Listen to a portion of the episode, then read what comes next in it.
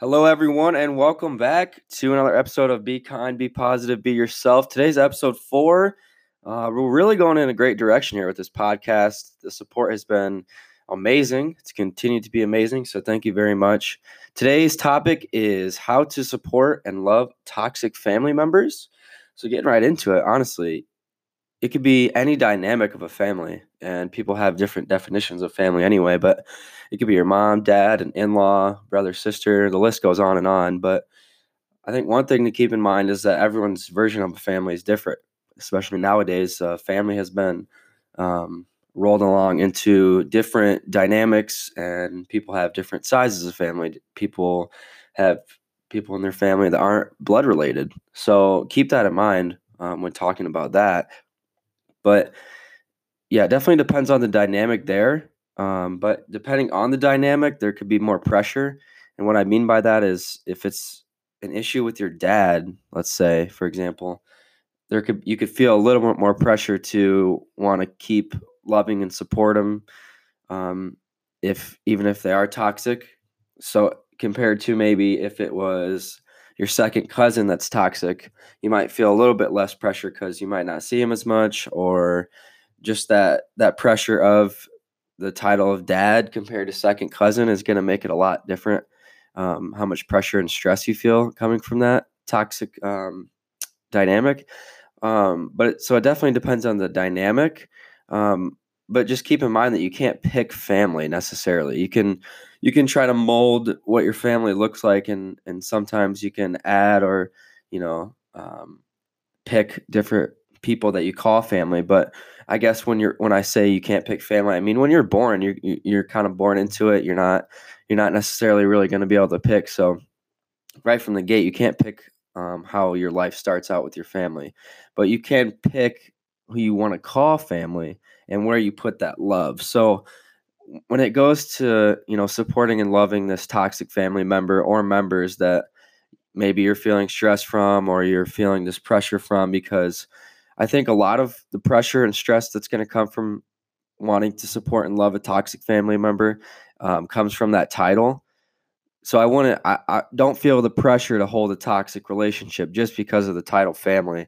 I think that you know if, if you think about it if you had a toxic friend and I say friend because the title is way different than family. If you have a toxic friend and you want to keep loving and supporting them, but they're not really giving you anything back, or they're just toxic and they're really bringing your life down, most of us really just move on from that friend.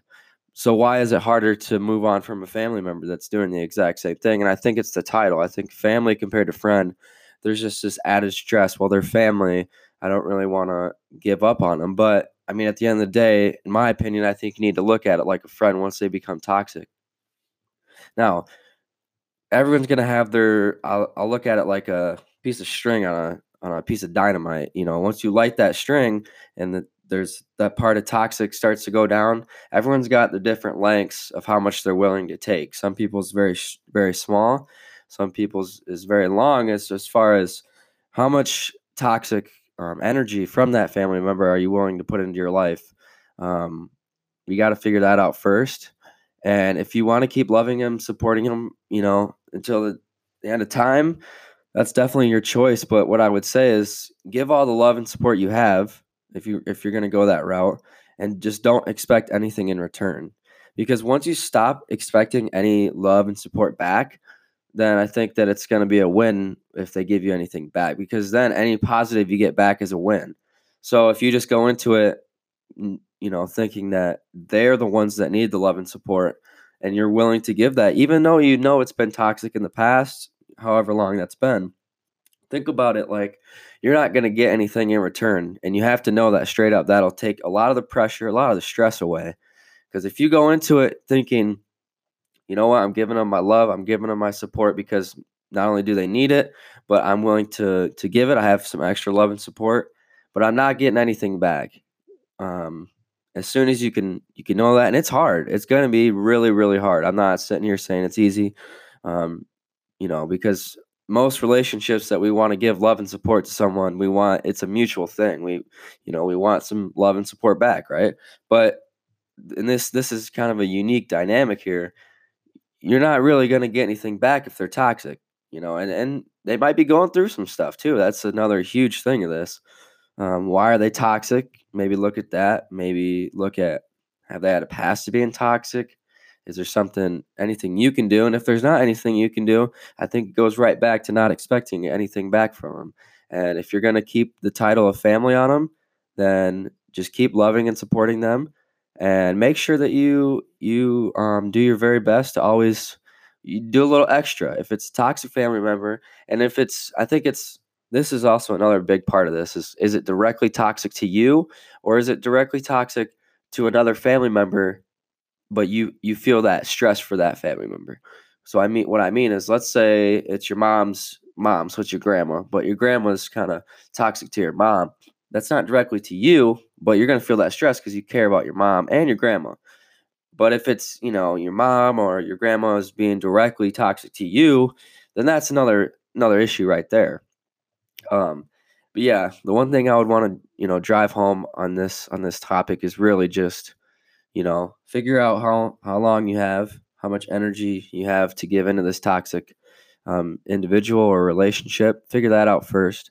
Um, and i mean that's not really the most important thing because it's it's not like you're going to sit down and be like well i have two weeks to give to this person or i have two years no life is up and so up and down it's really hard to kind of put that into perspective but go into it and say okay you know what I, I got a lot of time for this person, or, or I can keep doing this, or I'm not going to do this anymore.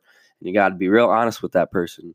Um, and then next, you got to figure out, or just go into it with that mindset of don't expect anything back. I can't stress that enough. Don't expect anything back from this person. And that's not trying to be pessimistic or negative. Just go into it very realistic because that's going to take the first stress off you. Is you're you we all want something back, but don't expect that.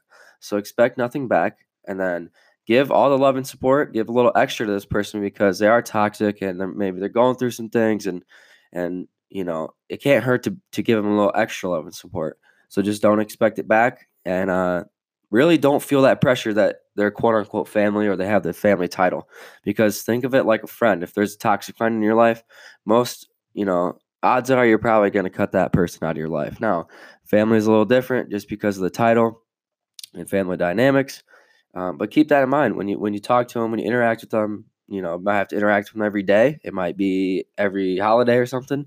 I don't know. It, it just depends on your dynamic, but really try to give them a little extra love and support, and don't expect anything back. So that that's what I would say about supporting love and you know toxic family members. Super, super, super. Um, very, let's say, um, unique dynamic there. I mean, it's it's a super hard topic, you know. It's it's something that I think I think a lot of us kind of go through. I don't think everyone's family is really perfect.